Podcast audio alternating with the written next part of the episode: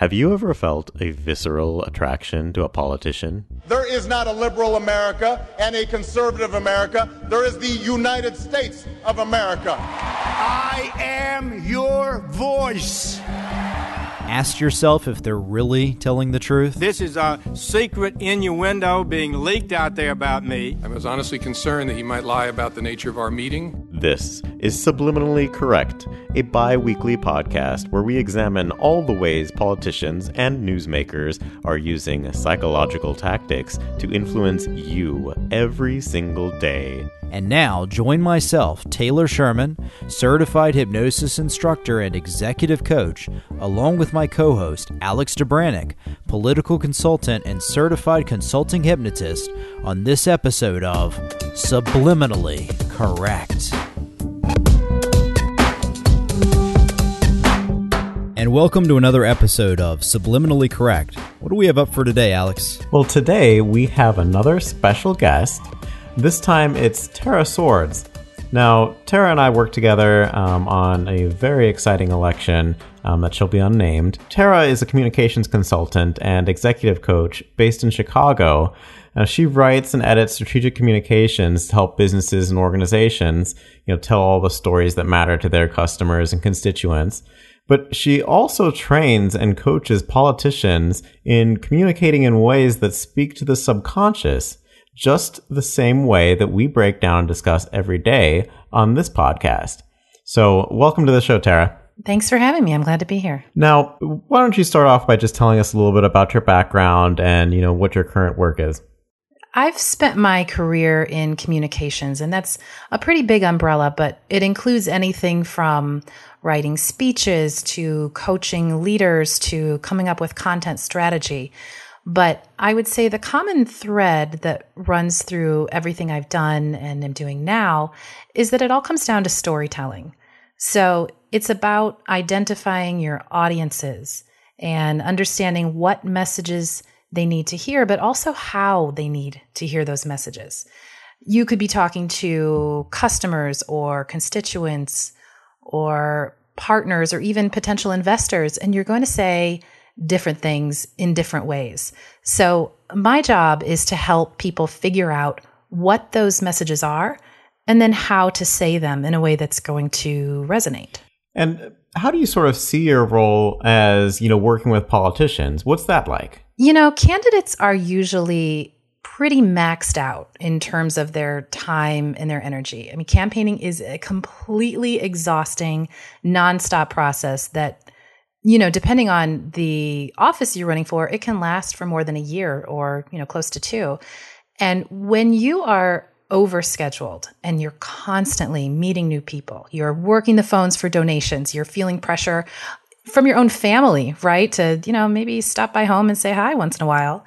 Um, it can be really, really hard to make the mental switch that needs to happen every time you walk into a room with a different audience. So my role as a coach or a media trainer is to help candidates stay present so they can focus on relating to the people who are right in front of them. Because, you know, if you're running for president, for example, you have to be president of everybody. You have to be the president of the steelworkers and the teachers and the investment bankers, and they all have very different needs and challenges that they want you to help them solve. Um, you know, one thing that I, I like to point out is that a lot of people think that when they hear about a, a candidate being trained or coached on how to communicate, um, whether that's to voters or the media, they think that means that the final product they see on T V or at a rally is just manufactured, you know, isn't genuine. And ninety-five percent of the time, that's just not true. I mean, when you work with a candidate or anyone for that matter, you're working with a a fully formed human being, you know, and they're not putty in your hands. You're not turning them into something they aren't. Um, I'd argue that kind of the combat nature of politics really distills people down to their essence, right? It kind of oversaturates their personality. Um, so my job is really to help them figure out how to be their true selves and connect with other people's uh, true selves at the same time. That's kind of abstract, but I'd say at the highest level, that's what it is. Now, how do you separate how do you separate who someone's true self is versus, let's say, their mannerisms that certain groups might not find to be particularly um, appealing, or, you know, might not find to be particularly endearing? H- how do you separate that out and, you know, notice who someone is at their core versus the various things that they might be doing that actually, you know, might be might be harming them? You know, like we've we've just heard about this um, whole thing with Joe Biden, uh, you know, and the hugging and, and everything. And, you know, someone could say, well, Joe Biden's just a hugger. That's just who he is. But we also seen how it's gotten him into trouble. So how do you how would you say that you separate that out? Yeah, that's a really good question. And it's not always easy, um, because the reality in the case of Joe Biden, for example, is that there is a huge number of people who find those qualities about him to be very endearing. So, you know, some of his natural uh, behaviors are very polarizing. Some people love it. Some people think that it's, you know, he's he's doing the wrong thing and he's harming people, and he's kind of perpetuating this idea that we're trying to get rid of in our society, right?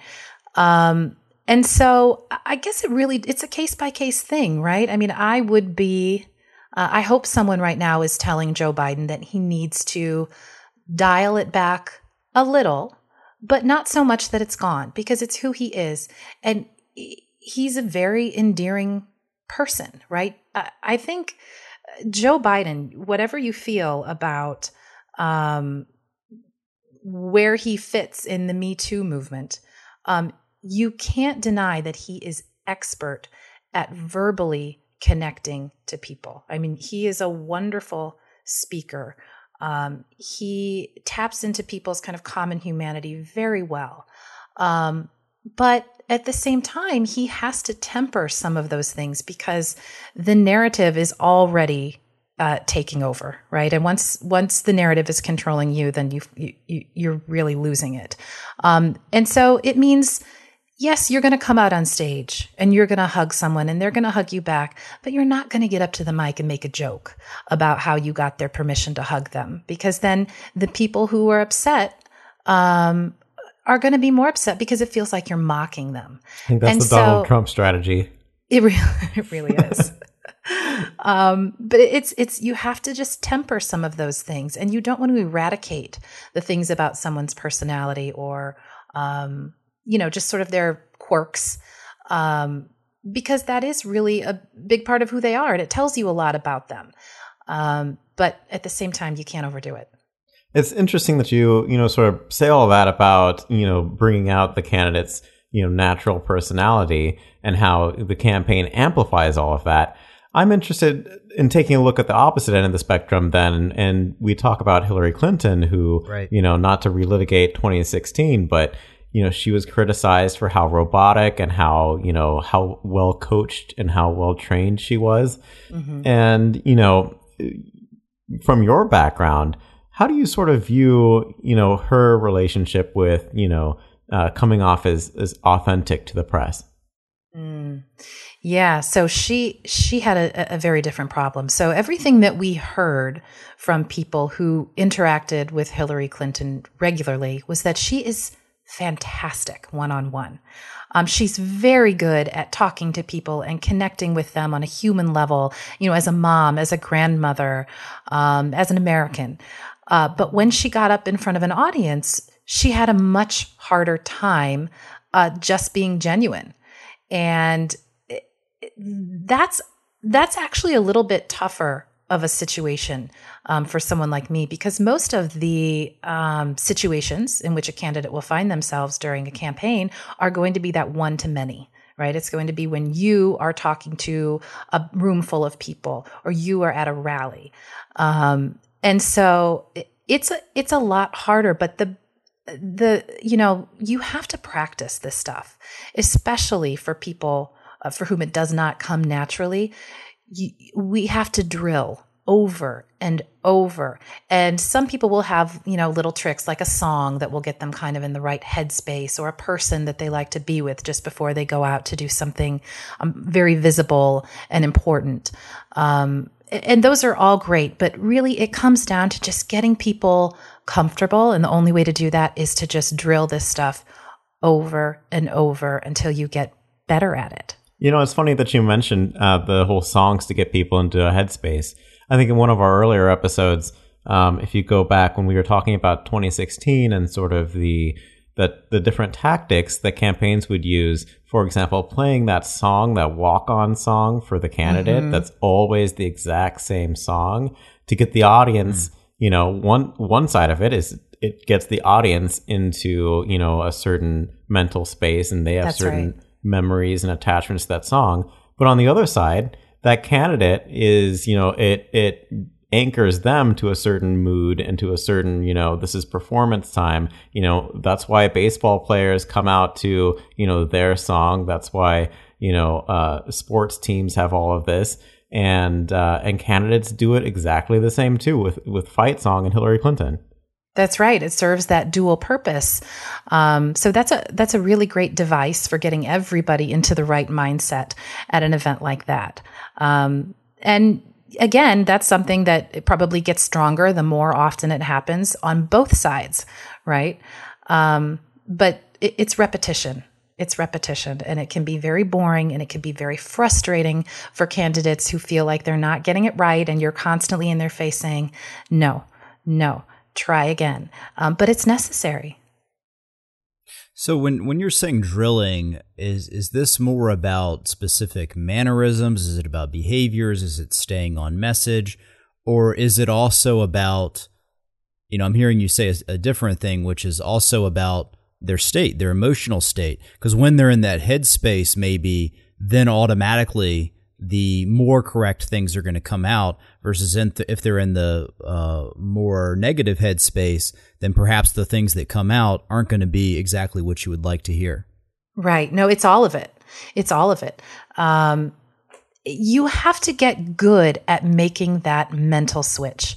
I mean, it would be hard for anybody, but it, again, if you put yourself into sort of the a day in the life of, right, for a candidate, they are bouncing from place to place, from audience to audience and task to task. And it's, they're just constantly bombarded. Everyone wants a piece of you. Everyone wants, um, you know, you to do things their way. At the same time, you're asking a lot of other people too, and you have to sell yourself constantly. And as you can imagine, Uh, it's not always going to go well, right? Um, you're going to have really bad weeks and really bad days, and you have to be able to to bounce back from that and put yourself in a different headspace so that you are able to remember all of those other things you've been drilling on, which are, what is your message? What are the mannerisms you need to remember? Um, what are the things you are not going to say right now? Um, so it's it's everything. You're you're exactly right. What are the top mistakes that politicians sort of uh, make, or, you know, have a style that you find yourself often correcting the most? You know, there are quite a few. Um, I think they all boil down to fighting human nature uh, sometimes. Uh, and what I mean by that is, you know, when you're a candidate, you're going to spend a lot of time being challenged. You're going to be challenged by your opponent, by the media, by voters who just don't support you. And the natural reaction that almost everyone has to being attacked is to either attack back or to get defensive, right? This is just how we've evolved. And sometimes those responses are warranted and sometimes they're appropriate. But so often people just want you to empathize with them. They want to get some sort of feeling that you understand their situation. Uh, you know, they want to feel like you care. Um, and so the biggest problem is probably defensiveness, when instead you should be connecting on a human to human level. And do you find that a lot of that's influenced by a, a you know, a politician's just personality, that, you know, they go into a debate and, you know, they're up against their opponents who, you know, may dogpile on them and poking and prodding. And, you know, is there a little bit of a strategy there to, you know, know your opponent's personality and, you know, to get them riled up, knowing that they're going to get off message and start, you know, doing that sort of attack? Yeah, you know, it- that's part of it, and that's practice, right? And so when you are prepping for a debate or for what you know could be a somewhat adversarial interview with someone in the press, you want to be you're practicing, you're throwing those questions at your candidate over and, and over. You're saying them in an angry voice. You're really trying to channel the people who are going to have these um, these complaints that they want to put to you. So you you need to practice not taking the bait. Um, uh, you know, walk around the dog do is what I always tell people. Don't step in it. Keep your shoes clean. But it's not just the adversarial stuff. It's even the people who want to support you. So anger is a really important emotion in politics because a lot of the time people are voting in part because they're angry. They're angry at something that's happening or not happening, uh, either to them or to someone else. And an important way for candidates to create a connection with voters is to kind of share in the emotions that voters are expressing, even if that's anger, right? It creates a sense of, of empathy. So if you look at our current president and the way he expresses anger, it's middle of the night tweets in all caps with uh, multiple exclamation points and random capitalization. Um, it's it's sometimes cruelty and mocking. It's that repetitive hammering on an issue or uh, a person who has made him angry. So it's very impulsive and it and it seems out of control. Now, the problem with expressing anger that way is that it really reveals insecurity and a total uh, lack of executive functioning around emotional self-regulation. So it does not communicate confidence. It really creates doubt around decision-making ability, and that can leave voters with a sense of unease. Um, you know, from an evolutionary perspective, anger is a, a fight or flight response. But out of control anger also tends to activate that response in other people. And, you know, when you're running for office, you you don't want people to fight you or to flee from you. You, you want them to choose to be by your side. So now contrast that with what we see in someone like Kamala Harris, the senator from California, uh, and and twenty twenty candidate, uh, when she expresses anger, and we've seen her be angry, um, you know, in, in televised committee hearings, for example. But the way she expresses anger is almost the complete opposite. She is forceful but calm. Um, she's very controlled. She's never impulsive, and everything from her vocal intonations to her facial expressions, um, gestures, some of the rhythms in her word choice, it all comes together to communicate a subliminal message of confidence to voters. You know, it says, not only do I understand how you feel about this right now, but I will channel your anger effectively, but I will not fly off the handle or let it compromise my decision-making ability. And that is what most people want in a leader. You know, when you communicate confidence, you inspire confidence. And and you can't get votes if, if you don't have uh, people's confidence.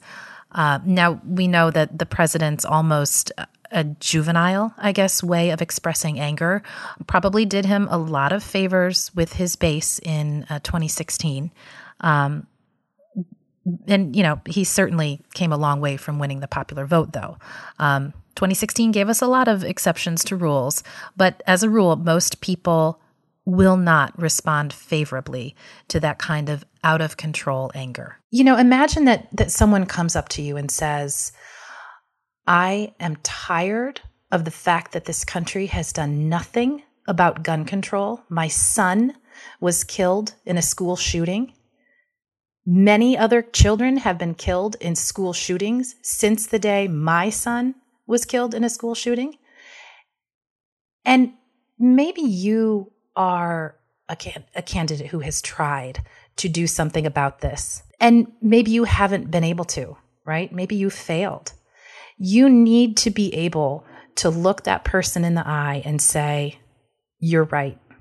You are absolutely right. It is wrong that we live in a country where children go to school and they don't come home. And it's not right that you have to wake up with the pain of losing your child, but it's also not right that you have to live with the pain of knowing that your government has not done anything about it. So it's It's expressing, and it's and it's real, it's genuine. It's expressing that you understand where they're coming from, even if you don't have a life that's just like their life. And showing them, you know, not being afraid to show them that you do feel the pain that they're trying to describe to you. There's another mistake that comes up a lot, and that's around changing the subject. Now, changing the subject is a perfectly fine thing to do, and sometimes it's really necessary, right? You might be asked a question about a scandal, or maybe a question that really is kind of silly, like about the horse race aspect of a campaign. And you know that if you spend your time talking about who's ahead and what the polls say, you're really missing a valuable opportunity to connect with voters. The media is a filter, and you don't want your message to get lost as it goes through that filter. So there's a technique for this, and it's called answer transition message, A T M. And the way it works is you answer the question very briefly, and then you transition into the message that you want to talk about. Or, you know, the way to think about this is you answer the question that you wish you were asked. Um, and there are really two errors around the way this technique is applied. The first is that candidates will sometimes just ignore the question entirely. And you can do that once in a while, but usually you want to address it, even if only briefly. Otherwise, you really just, you know, you're dodging over and over. And voters get really annoyed because you're kind of, you know, confirming their cynicism. You look like the ter- stereotypical politician rather than an honest broker in this process. Uh, the other is that candidates will answer the question, but then they never stop answering it, right? They kind of fall into the trap. They never transition into the message that they want to give, which is about the issues. Um, so now there's this long clip of you talking about stuff you really should not be talking about. And you can pretty much bet that that is the clip that will be played over and over because somebody trapped you into talking about something that, you know, you really should have avoided. So A T M is something that I like to practice a lot. So now if you're pushing somebody out of their comfort zone and sort of getting them into this this other headspace and rehearsing all of these things, um, I'm like you started describing, I'm sure it's, it's pretty contentious at times. You know, the politician wants to say this. Maybe their, you know, relative was a politician as well, and uh, they're being attacked, mm-hmm. and they want to stand up for their relative. Or, you know, they've got some very strong opinions on how they should be responding. You know, do you ever fight or argue with a candidate to try and like get them to where they need to be? Um, I wouldn't say I fight or argue, but it, it, people can get pretty uh, uncomfortable um, because you are always pushing people out of their comfort zone. But that's what a campaign is, right? I mean, unless you are like a completely uh, gregarious person, you know, total extrovert, and frankly, even then, uh, campaigning is going to be exhausting. It's so hard to go out and and and be on every minute of every day. Um, and so that's that's part of what they signed up for. And, um, you know, it's, if you're training someone how to deal with that, it's your job to put them through those paces so that, you know, behind closed doors, they can make the mistakes and get better by the time they go out in front of the microphones. Um, and I'll, you know, I'll tell people, I know you hate this, but we're going to do it. We're just going to do it. Um, and I'll say, it's okay if you don't like me right now, like, you know, you'll get over it. And um, I, you know, I, I had a candidate once after I had put that candidate through, um, I don't know, thirty minutes probably of the hardest, um, you know, most aggressive questions that this candidate could expect to receive. And they were rough. Um, the candidate turned to me at the end and said, I really hate you right now. And I, and I said, I know, it's okay. And, um, you know, everything was fine after that, but, um, it's necessary. You, you have to face this, this tough stuff and figure out how you're going to communicate about it before it becomes something that's public, right? That's got to take some discipline from you being able to jump into the different, you know, emotional states yourself or, or, you know, mental states, to not take, you know, anything that they say or do personally either, and, and to stay on point yourself? Yeah. You know, I have a lot of empathy. Um, it's just who I am. And so I, I, I can understand the way they feel, right, about, about this discomfort. But I also know that it's, it's never personal. They don't dislike me for asking these questions. They dislike the fact that to do a job that really doesn't involve campaigning, they have to do all this campaigning, right?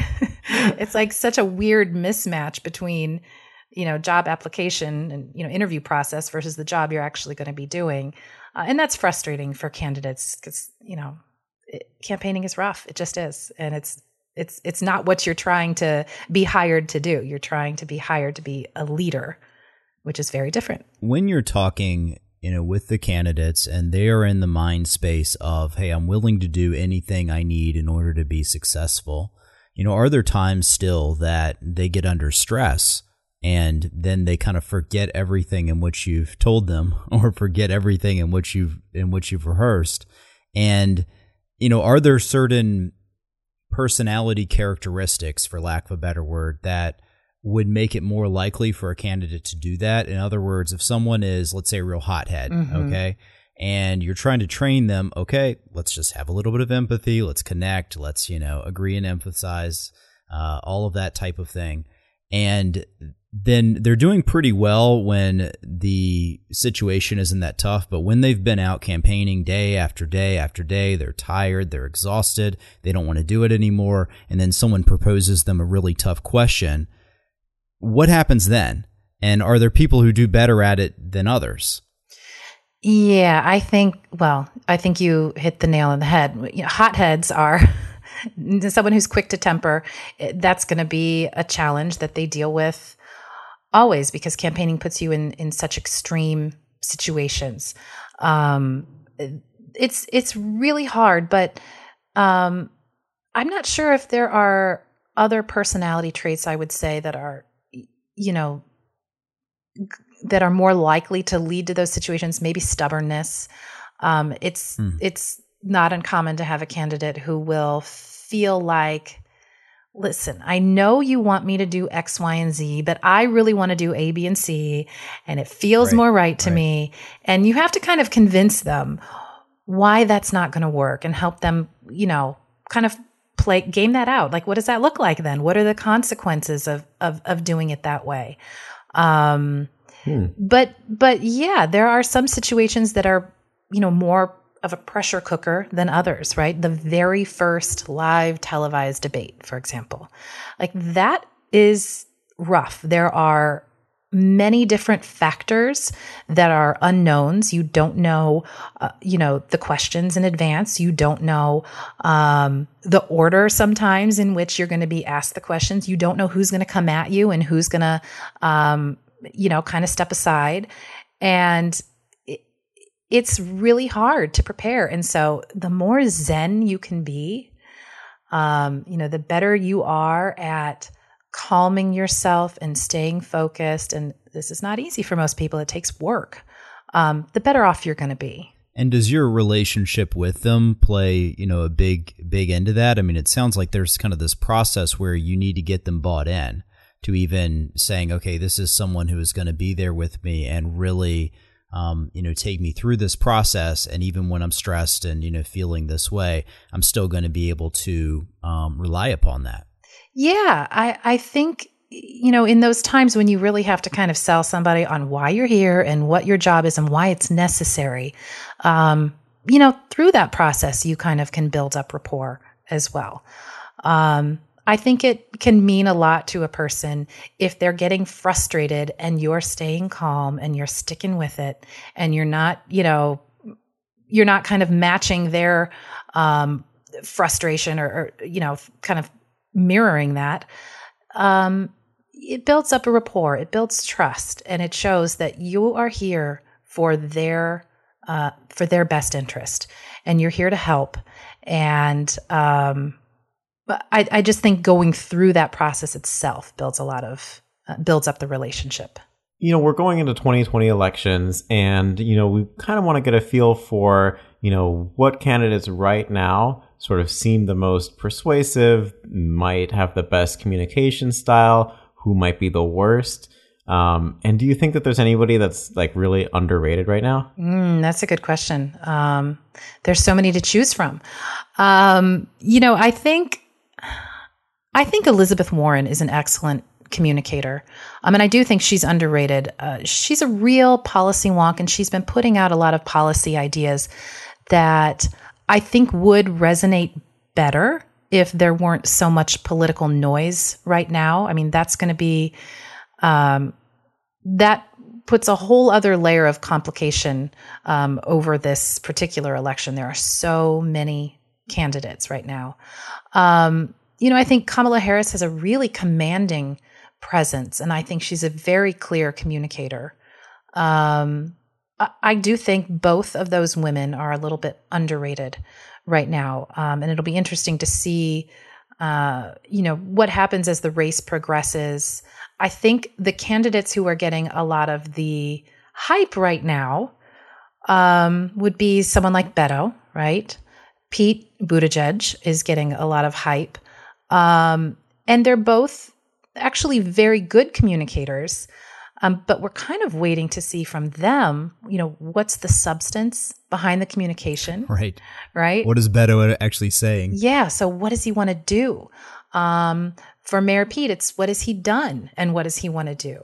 Um, but you can kind of see the power of communicating, um, It, though they're two good case studies. So Beto very much has this X factor about him. I don't think the hype is doing him any favors right now, but he, when he speaks to people, he's very good at getting people um, really worked up and excited and uh, inspired. Um, And that, uh, you know, so far has taken him a long way. Now, you can't really compare uh, twenty twenty to what happened uh, with him in, in twenty eighteen. The circumstances were so dramatically different um, when he was running against Ted Cruz in Texas. Um, but it'll be very interesting to see whether he can keep that hype going because, uh, you know, I may be someone who trains people on how to communicate, but communicating is never going to be the only thing that that carries you to office. You have to have the substance behind it, right? Um, Pete Buttigieg is kind of a fascinating person to watch lately because uh, so much of what we know about him is from things he hasn't really said, right? It's his bio. He he reads like a Republican. Um, he is a white male, uh, military veteran, mayor of a small Midwestern town. Um, he reads like a Republican, but he opens his mouth and all of these, um, you know, kind of thoughtful, progressive, relatable ideas come out, you know, based on what feels like a pretty coherent philosophical worldview. And by the way, he's, you know, married to his husband. So he communicates, I should say his bio communicates um, as a uniter. Um, there's sort of something there for everyone. He makes everybody a little bit comfortable. Um, so I'm very curious to see what he's going to do. Uh, I don't know yet whether he's overrated or underrated. I'm just, I've just been sort of fascinated to see the way he's being received um, based on uh, things he hasn't even really said verbally, if that makes sense. Huh. And and do you think that there's a different communication style, a different pattern in the style of communication in Democrats versus Republicans in terms of how they, you know, use words and structure sentences together and the types of messaging that tends to be more effective in one, uh, you know, one particular demographic than another? You know, because I'm wondering that with, you know, Pete uh, Buttigieg, like, you know, w- Is, isn't that part of his thing is that he's saying, hey, I'm more of a centrist and I can talk to both sides. Mm-hmm. Now, I'm wondering if the talking to both sides isn't just a policy point, but it's also actually the way in which he is communicating. Absolutely. Uh, you know, the best communicators are people who can move between worlds. We saw that with Barack Obama. He his background was so varied. I mean, he was an African-American man Uh, who was who had a white mother who was raised mostly by his uh, white grandparents. He lived in you know, Indonesia for part of his childhood. I mean, he just was able to move so fluidly um, among these different worlds, and he knew how to speak to different audiences in different ways. Um, I suspect with Pete Buttigieg, that's something that we will also see um, because he is a Democrat and he lives in a red state and has all of these, um, you know, traits that I think are very relatable to Republicans.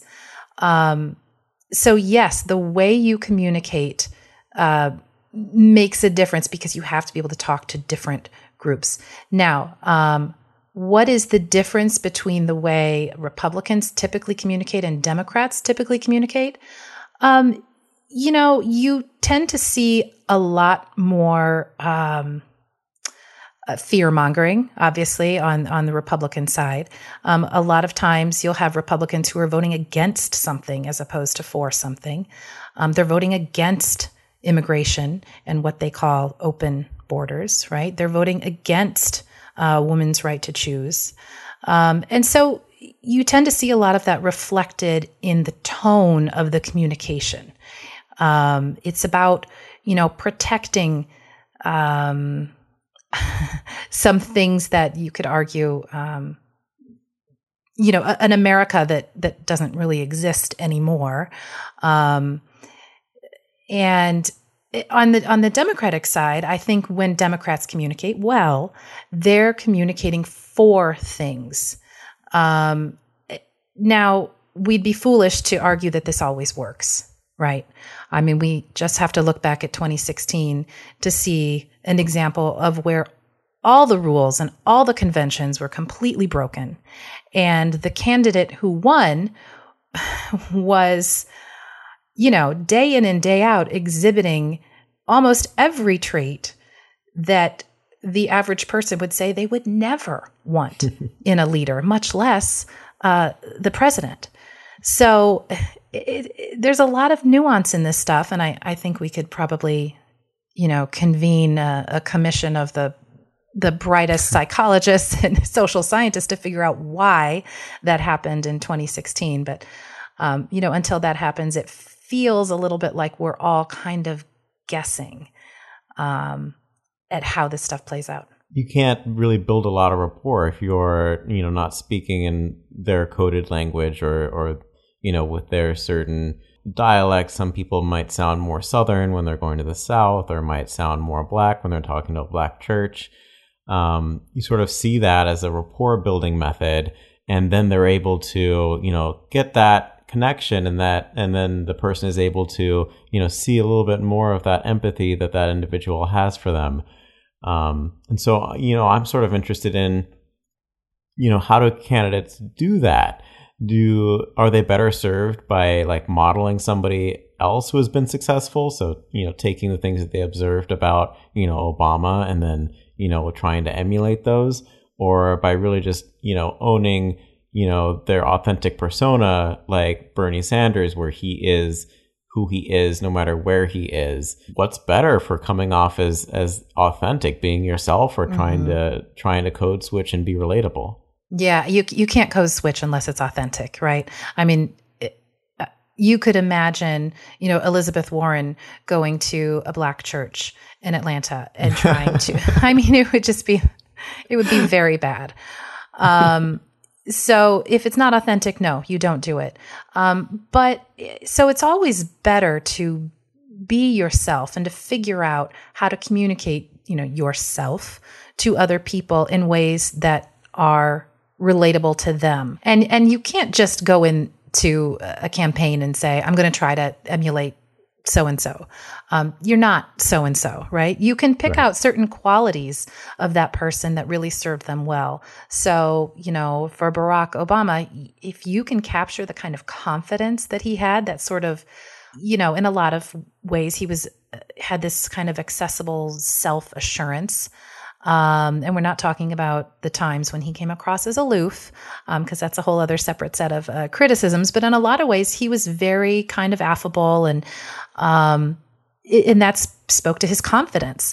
So you need to get out there and and project that same kind of confidence Um, so that's where I would say you could look at other candidates and say, what about them, um, you know, their essence worked, and how can you emulate that? But when it comes down to, you know, the speech patterns or specific turns of phrases, or I would not ever advise a candidate to try to emulate someone, uh, particularly someone who's very well known, um, because you're going to come across as, as just artificial, and it's going to be apparent.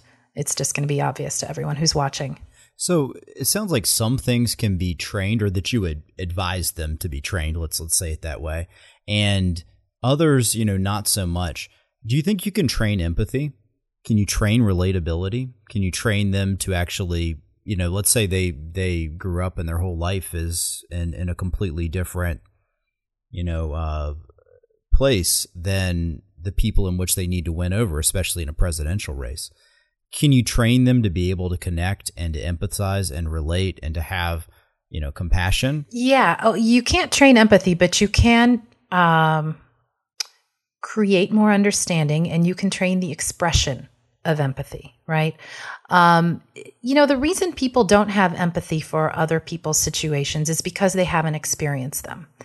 And so the more you can expose someone to those situations, um, you know, it's never going to be the same as having experienced it, you know, for your, you know, years on end of your life. You can't go out and, you know, sleep on the sidewalk one night and, and claim that you understand what it's like to be homeless. But the more that you can be exposed to those experiences and talk to people who've been through them, the more you will empathize. So, you know, if you are trying to, uh, you know, do something about, about violence, gun violence, um, you need to talk to people whose lives have been affected by gun violence. Um, to, that's the only way you're really going to understand what it's like. And that's also, um, you know, for the candidate, I think that's very beneficial, because it can really fire you up and make you understand the stakes, um, and what you're fighting for. And then your passion is going to come out even more than it would have, and people are going to see it. Um, so that's what I would say is you must you must get the candidate exposed to um, to those situations and ideas more than they more than they have been in their own lives. That's how you that's how you can create connection. And then for expressing empathy, uh, yeah, that's something that's one of uh, one of the first things that I like to to work on with someone is. is uh, coming at them with a comment or a question. And, you know, often people will try to prove how much they know about the subject, and they'll launch into some sort of explanation. And that's not often what people are looking for first. They want you to say, that's a really good question. You know, that's something that, that I've been thinking about a lot. Or, I'm really glad you said that, because that's something that I realize I need to understand better. Can you tell me more about you know, what that's like, or, or how you got here, or, you know, what happened to you or your family. Um, and, and so again, it doesn't always come naturally, um, especially when you're under pressure. Maybe there's a camera trailing you where you're going. Um, so those things kind of, even if it is something you might have done, it will fly out the window, right? Under the, the, the, the pressures that you're facing. And so that is something that, that we practice pretty regularly is, first, connect. You know, if you can, mirror back some of the emotion that someone is feeling, both in your words and in your, your facial expression, right? As the person is talking to you. If they're telling you something painful, I mean, you're human. Let it show on your face that this is affecting you. If they're telling you something, you know, really wonderful, then the same. Let it show on your face that you get it, that you feel some of that emotion that they're communicating to you. So those are some of the ways that, you know, you can train someone to express empathy better. And how long does it take to train someone to improve those skills? So are there things that you could teach door-to-door canvassers within a short period of time that would improve their effectiveness? Oh, definitely. Uh, I mean, the, it's the same kind of approach um, that canvassers could use. Um, and again, some people will be better at it than others. Some people will be um, a little awkward. The more you can practice, the better you'll get. Um, but it just comes down to you know, being human and trying to understand what's going on in this person's life. And um, those are the same devices that you can use, not just as a candidate or a canvasser, but as a manager, uh, you know, in interpersonal relationships that you have with a significant other or your kids. I mean, this is really just universal stuff that we're taking and applying to a campaign. Going on a little bit more about that, you know, how can an like an average everyday person sort of improve their communication skills so that they are more persuasive and more likable, you know, in their in their job, in their relationship? Um, are there, you know, maybe three or four different tactics that, you know, our listeners can take today and start, you know, acting out in their everyday lives?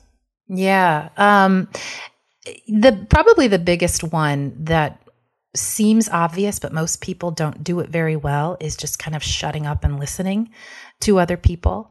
Um, we so often want to get involved in kind of a tit for tat, or someone comes to you with an idea or a problem and you want to, um, you know, evaluate the idea or uh, give them a different solution.